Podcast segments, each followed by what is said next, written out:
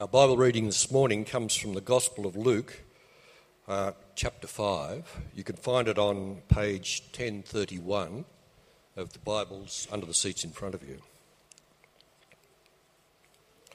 One day, as Jesus was standing by the lake of Gennesaret, the people were crowding around him and listening to the word of God. He saw at the water's edge 2 boats left there by fishermen who were washing their nets. He got into one of the boats, the one belonging to Simon, and asked him to put out a little from the shore. Then he sat down and taught the people from the boat. When he had finished speaking, he said to Simon, "Put out into deep water and let down the nets for a catch." And Simon answered, "Master, we've worked hard all night and haven't caught anything. But because you say so, I will let down the nets." When they had done so, they caught such a large number of fish that their nets began to break. So they signalled their partners in the other boat to come and help them, and they came and filled both boats so full that they began to sink. When Simon Peter saw this, he fell at Jesus' knees and said, "Go away from me, Lord, I am a sinful man." For he and all his companions were astonished at the catch of fish they had taken. And so were James and John, the sons of Zebedee, Simon's partners. Then Jesus said to Simon, "Don't be afraid. From now on, you will fish for people." So they pulled their boats up on the shore, left everything, and followed him. Here ends our reading. Never works. Good morning, everyone. Let me pray. Father, we do thank you we can be here as we start the year. And Father, open our hearts and our minds to see the wonders in your word about our Lord Jesus. And give us faith and obedience, we pray in Jesus' name. Amen. Well, let me just say a very warm welcome to people who are visiting from outside of Manly. I know that this time of the year we always have visitors, some from not too far away, some from overseas. Great to have you join us for our 10 o'clock service. And we're starting a new series here as we start the new year, and I do want to say a very happy new year to everyone. I hope it's been a very good start to the year. And for the next few weeks, we've got a series called Regrets. I've had a few. And there's no doubt as you start a year, one of the things we do is we look back and we think, boy, I don't want to do that again. Anyone here in that boat, you think, you know, I've made some mistakes, and as we look forward, we think, I'm going to make a resolution that I'm not going to do that. In fact, I'm going to do this now. I've got a resolution. I'm not going to tell you at this moment because I've only kept it for 2 days. I'll tell you later on how I'm going. But that's the time of year we're at. And we want to look in this series at particularly the Apostle Peter. He's a great character. And he's kind of one of those very human figures that you see in the Bible. He's larger than life. He's into everything. He speaks before he thinks. And he does some things wonderfully well and makes some terrible mistakes. And I'm sure he looks back on the end of his life and thinks, gee, I wish I didn't do that. And now the whole world through all of history knows about my mistakes. So hopefully we can learn from his mistakes and actually not make them ourselves and not have the regrets. But I was thinking about regrets in general, and I suspect if we're honest, all of us will have things in our life where there's a sense of regret about. Now, we've just come through Christmas, and I wonder if you've had any regrets about how much food you ate. Now, if you come to my mother's house, she's an incredible lady, 83, still going strong, no sight at all of kind of giving up Christmas lunch.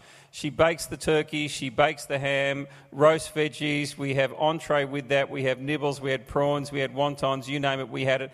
And then you're kind of stuffed, and then you get to the end of that, and then she's cooked the homemade steamed Christmas pudding with the homemade brandy sauce. And then to add to that, you've got the freshly homemade pavlova with cream.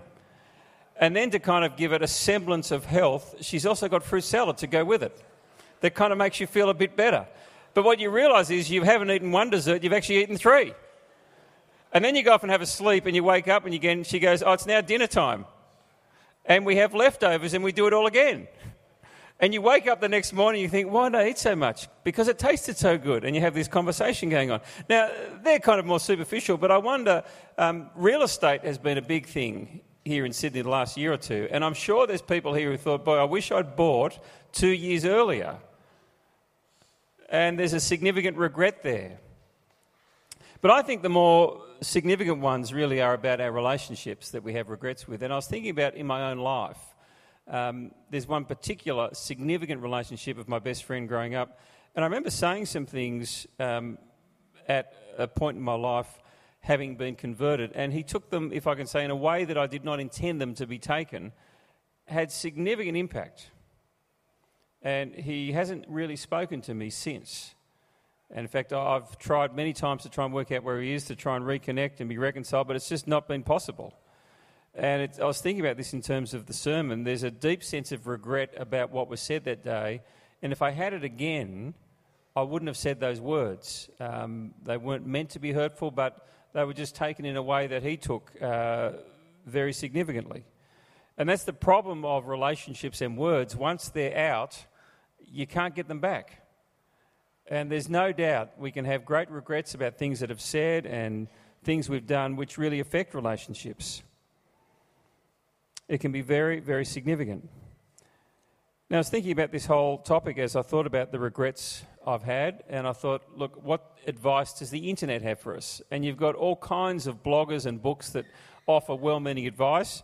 There are apparently 43 life lessons to live with no regrets. There are actually 20 signs that you really do live with no regrets.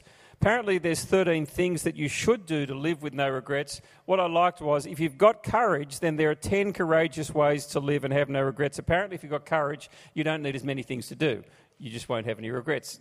Anyway, that's the wisdom of the internet. Now, why I mention that is because there's no doubt when you think about living with no regrets, and it's a catchphrase kind of for our society these days, there's lots of wisdom there, and when you read through it, some of it's very helpful. I don't want to be disrespectful at that level. There's some very helpful things that you can reflect on to help you think about the wise life.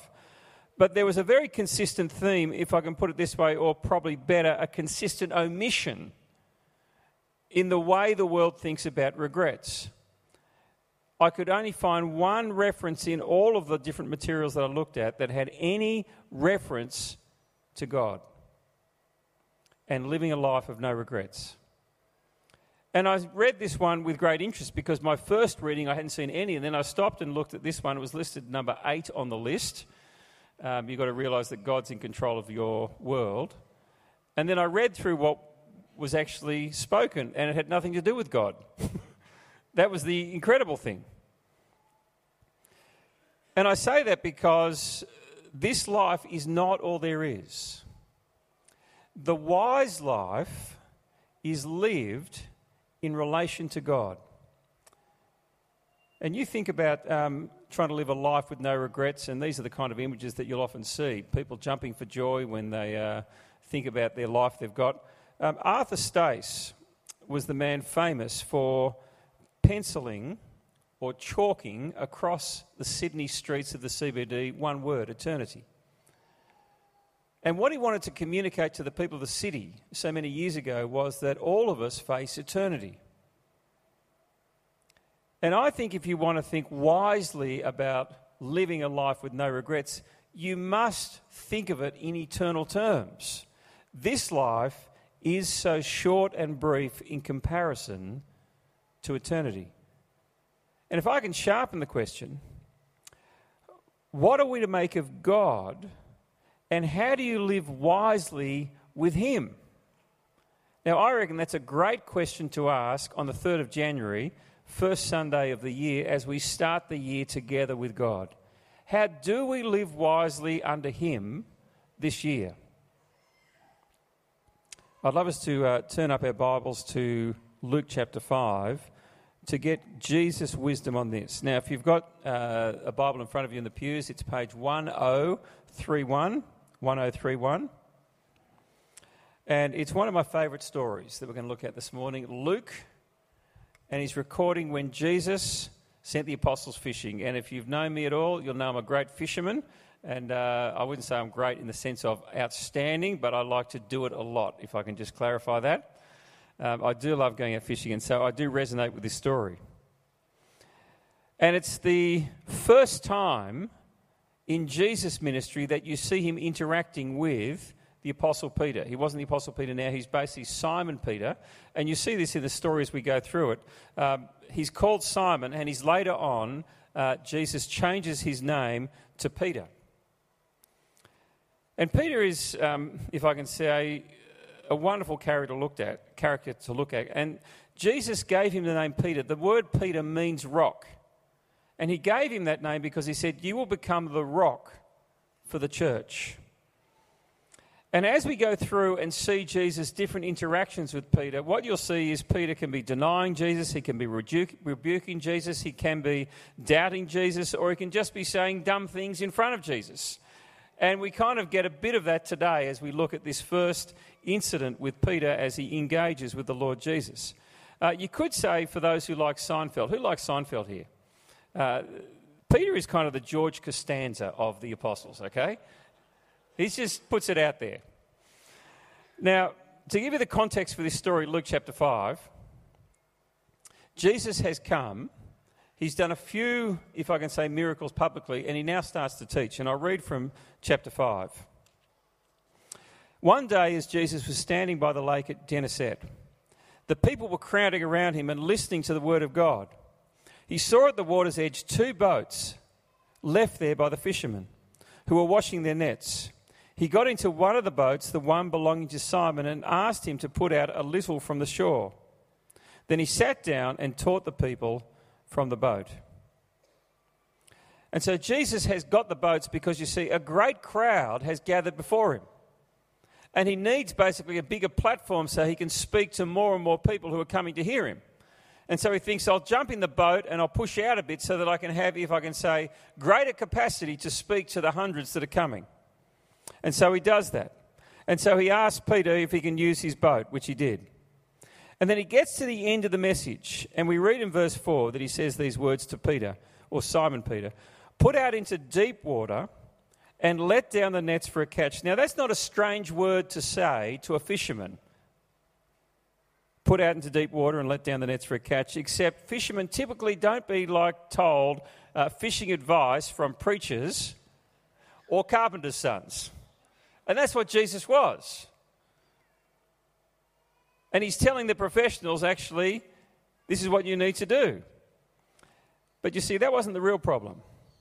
Simon, Peter, answered, this is verse 5, actually, Master, we've worked hard all night and we haven't caught a thing. But because you say so, I'll let down the nets. Now, I feel like God prepared me for this message this week.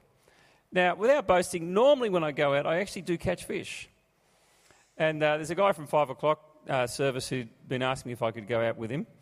And so I rang Tony up and said, look, I'm going out this week. And I went out Wednesday morning early. And he said to me, Bruce, can you guarantee me we're going to catch something? Now, let me say, every fisherman knows that's why they call it fishing, not catching.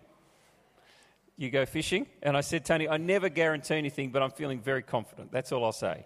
We went out and we did not even turn a reel. Now, in fishermen speak, we got donuts. 0 strikes, 0 hookups, 0 fish, 0, 0, 0, donuts. And we came in and we're sitting at Little Manly, and we're having a coffee about 9 o'clock, and I'm thinking, well, that was a waste of time. And I can relate to what Peter is going through, and I thought, yes, this is why God has done this, because I've got to preach on this passage today. Hopefully next time I go out, having read this passage, the boat's going to be overflowing with fish. Anyway, that's my faith. I'll see what happens. But you see, they'd gone out all night, not just for a couple of hours like me, and they're in a boat. And I'll just say, when you're in a boat, back in those days, you don't have winches or cranes to pull the nets in, which you do on modern trawlers. And you press a button and up it comes. No, they would have had large nets and they would have had to throw them over in the middle of the night, drive around or sail around or row around, and then literally, physically pull them back in. And they've done that through the night. Nets go over, nets have to get pulled back up. Nets go over, nets get pulled back in. That morning, they've come in as the sun has come up, and they probably would have had repairs to do on the nets. They've been trawling over probably some rough ground. Nets would break, and so you've got to fix them each time that you bring them in. and they're exhausted.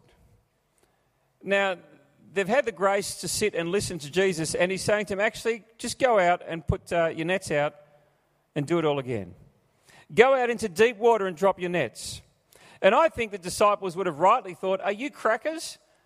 And if you'd said to me at 9 o'clock on Wednesday morning as I sat and had my coffee, Bruce, just go out and put your line down the deep water and you're going to catch some fish, I would have looked at you and said, no, I'm going home, I'm going to clean the boat. It's not happening today. But listen to what Peter says. Master, we've worked hard all night and haven't caught anything, but because you say so, I will let down the nets. So why did Simon Peter do what Jesus told him to do? Well, it's interesting. If you read through the Gospels, you'll know that at this point in the story, Peter has already seen his mother-in-law be healed by the Lord Jesus. And so he knew Jesus had extraordinary power. It's not blind faith. But note what he says. He's reluctant, but he does it. But he says, literally, it's because of your word. And if you want to know what faith is, here's a great example of it. Faith is taking Jesus at his word. It's trusting in his word. That's what it means to have faith. It means we trust the word that God speaks to us in the Bible. We have faith in his word. And I want to say, as we start out the year for 2015 and as it unfolds, think about this, because Jesus wants us to trust him and his word and to walk with him by trusting and obeying him. Well, let's see what happens, verse 6 and 7. When they had done so, they went back out, they put the nets down in the deep water. They caught such a large number of fish that their nets began to break. Oh, what a happy day for any fisherman that I know. And so they signalled their partners in the other boat to come and help them. And they came and filled both boats so full they began to sink. Now, this isn't just a dream catch. Normally you go out and you can spend hours fishing to catch a few fish. No, it happened immediately. But secondly, the catch was so large that the nets began to break. Thirdly, the catch had so many fish that one boat was not enough. And fourthly, the sheer number of fish was so large that even two boats began to sink because of the weight of fish that they had caught. Now, you can try and explain this miracle away if you want, and many people have tried to do that. But it's worth saying, if you do that, you've actually got to explain away every miracle. Because this is, like all of the miracles, one that was witnessed firsthand by the disciples who became the apostles. And these weren't just any witnesses, they were professional fishermen. This was their trade. They'd never seen anything like this. You've got Peter and Andrew, you've got James and John. And there's this great sense of, wow, we've never seen anything like this. But I want you to note Peter's response. Because Peter, when you see him in the Gospels, he typically does two things. He'll get something right, but at the same time get something wrong. It's kind of his impulsive nature. There's something that's on the money. There's something that actually he just blew his money. Now, just let me pause before I reflect on it as you think about this incredible catch and Peter's response. I often say to people, there are three questions that can change your life in relation to God. And they're three questions about Jesus. And if you're here this morning and you're new to the Christian faith, I would say to you, and I say this to everyone who's new to the Christian faith, these three questions can actually change your life when you work them out. First one is this: who is this Jesus? Who is this person that through history has been worshipped as the living God? Secondly, what has he done for you? And thirdly, how is he calling you to respond to him? You see, as you read through the story of Jesus in the Gospels, these are the three questions we need to keep coming back to every year. Who is this man? What has he done? And what is he calling me to do? How am I to respond to him? Well, let's have a look at Peter's response. Because it's not just that sense of astonishment, which his companions were. For all of his companions were astonished at the catch of fish that had taken, verse 9 said. Now have a look at verse 8. When Simon Peter saw this, he fell at Jesus' knees and said, "Go away from me, Lord, I'm a sinful man." Now historically, people have made two errors when it comes to understanding about Jesus. The first one is they fail to see his divinity. They just see that he's a man. Very significant man, a kind of inspired man, had kind of powers to do things, but just a man. And they fail to see that he is God in the flesh, as we sing at Christmas time, Emmanuel. The other mistake people can make is they fail to see Jesus' humanity. Christians often can do that. The second mistake of seeing his humanity is not the one that Peter makes. Peter knows that this Jesus was a man. He'd seen him grow up. He would have known him as the carpenter's boy. But what he now glimpses is that Jesus is far more than the carpenter's son.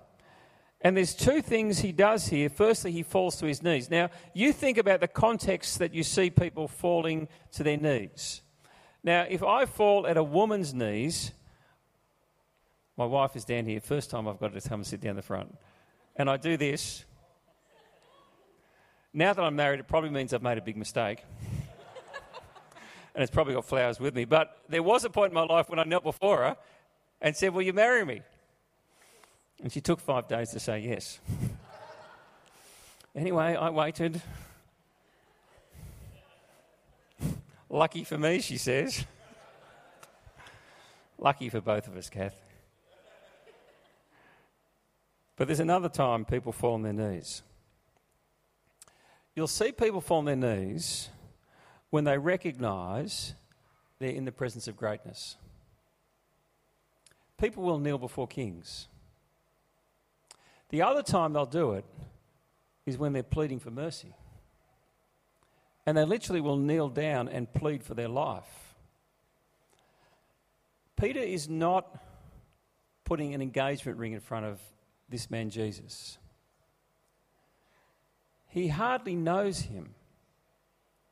But what he does work out is that he's in the presence of greatness. And notice what he calls him. "Go away from me, Lord." That's a striking title. It doesn't mean sir in the sense of just a respectful title. It's a far higher title. Now, I don't think Peter's worked out that Jesus actually is God in the flesh yet. But what he does work out is that he's in the presence of someone whom God is powerfully at work in. There's a God quality about Jesus that makes him kneel down in fear. "Go away from me, Lord." Why? Because I'm a sinful man. And you see, what he works out correctly is who Jesus is. I don't think fully, but there's this great sense of which he understands he's in the presence of God somehow. And note, Peter is not playing that modern silly game that we can play where we end up lying to ourselves that we are better than what we are, or disrespect God and think he has no standards. God will just accept me because he will accept everyone. No, he says, "Away from me, I'm a sinful man." You see, we often try to get God to agree with us that we're good enough for him because we're good people. But Peter got it right. Jesus, he realised, was both powerful, he was in the presence of God somehow, and he's perfect. And he was sinful and unfit to be in his presence. But here's where Peter gets it wrong. And this is the mistake he makes and the regret he would live with. He tells Jesus to what? Go away. Go away from me. I want you to think about that. Religion is about how we seek to reach up to God. And we think somehow we will merit favour with God based on our goodness, our performance, our religious attributes, our religious deeds. and somehow that will lift us up. The Christian faith is the opposite. It says actually we'll never be able to lift ourselves up because we're not good enough to be lifted up. In fact, we've failed. And it's about a God who's come down to us. And you see, this is the message of the gospel.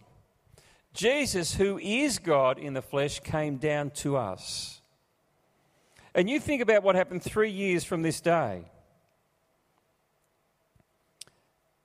And it's Good Friday, the first Good Friday. And if you were in the temple that day, you would have witnessed a monumentous event. In the temple, there was a massive curtain that was erected. And it separated the people from where God dwelt in the Holy of Holies. And that temple that was across there communicated to everyone who came in that you had to stay away, that you could not come close.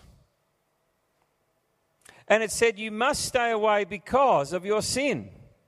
But on the day when Jesus died, that temple curtain was torn in two, symbolic of the fact that entrance to the Holy of Holies, to relationship with God, was now open. And that's why Jesus says, come to him. It's why the first word to Peter is, do not be afraid. Have a look at verse 10b. Jesus said to Simon, don't be afraid. From now on you'll catch men. You see, what Jesus is saying is, come. I know you're sinful.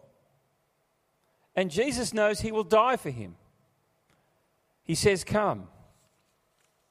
You see, we approach God on the basis of his grace and not on the basis of our merit or our good works. No matter what you've done, no matter what you've become, don't stay away. Don't go away from God. The gospel actually calls us to come to God. Don't hide from God, but rather approach him through Jesus. Don't pretend with God. You see, God knows all of our faults. What he wants us to do is actually confess them to him. In other words, agree with him about the truth of our life so that we can change and move forward. Don't resist God, but rather repent. Turn back to God. Don't doubt God, but rather believe in him. Don't try and clean yourself up first, but rather let him clean you up. The interesting thing with fishing, given that we're talking about a fishing story, is this. You don't clean the fish in the water before they're in the boat. You catch them in the boat, then I take them home, and then I fillet them and clean them. And you see, that's what happens with us. God calls us to come, and then he cleans us up. Don't follow your dreams, follow Jesus. And when you do that, everything changes. And you see it in the way this story works out and finishes. The disciples knew deep down there was something incredibly special and divine about this Jesus. They couldn't articulate it at this point in the story. They'd only just met him, but yet there was an irresistible power and compelling nature to the call of the Lord Jesus to come to him. And it says they literally left everything and followed him. Do you want to live with no regrets in your life? Then learn from the Apostle Peter. And he wrestled with who this Jesus was. And his first mistake was to underestimate Jesus' identity. And Jesus calls people to come to him.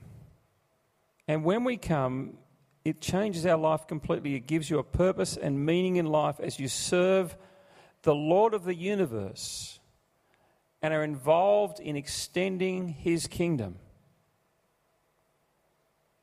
If I can put it this way, don't be the one that got away. You see, on the final day, we will all have to face God and the Lord Jesus. And we don't want to hear him say to us those chilling words, away from me. Why? Because I never knew you. What we want Jesus to say is, welcome, good and faithful servant. You trusted me, you followed me. You see, there's a big difference between knowing about Jesus and actually trusting Jesus with your life. Let me finish with the story of Charles Blondin. Blondin was one of the greatest tightrope walkers that history had known from the early part of last century. And he used to walk across a tightrope across the Niagara Falls. He'd done it many times. He'd done it blindfolded. He'd done it on stilts. And one day, true story, he had a wheelbarrow. And he's up there on the tightrope. And the crowd has gathered to watch as they did the great, famous Blondin, the tightrope walker. And Blondin is saying, today I'm going to walk across with a wheelbarrow. Do you think I could take a person with me in the wheelbarrow successfully? And the crowd cheers, yes! Yes, Blondin, we think you're the greatest. You can do it. And he says again, do you really think I can do it? Yes, you're the greatest. And he looked at the crowd and he said, okay, who's the first one to get in? And there was silence. And the crowd just looked around at their feet. And one brave soul put his hand up and said, I'll do it. And he got in the wheelbarrow and he took him across. And you see, everyone knew he could do it, but only one person was actually prepared to trust him. And it's the same with the Lord Jesus. He calls us to come to him and trust him to have our sins forgiven,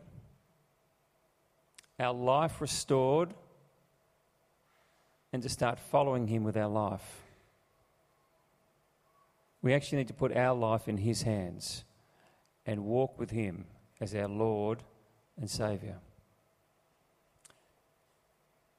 Don't underestimate Jesus' identity. It is one of the greatest mistakes people can ever make. He is God in the flesh who died on a cross, and he calls us to come.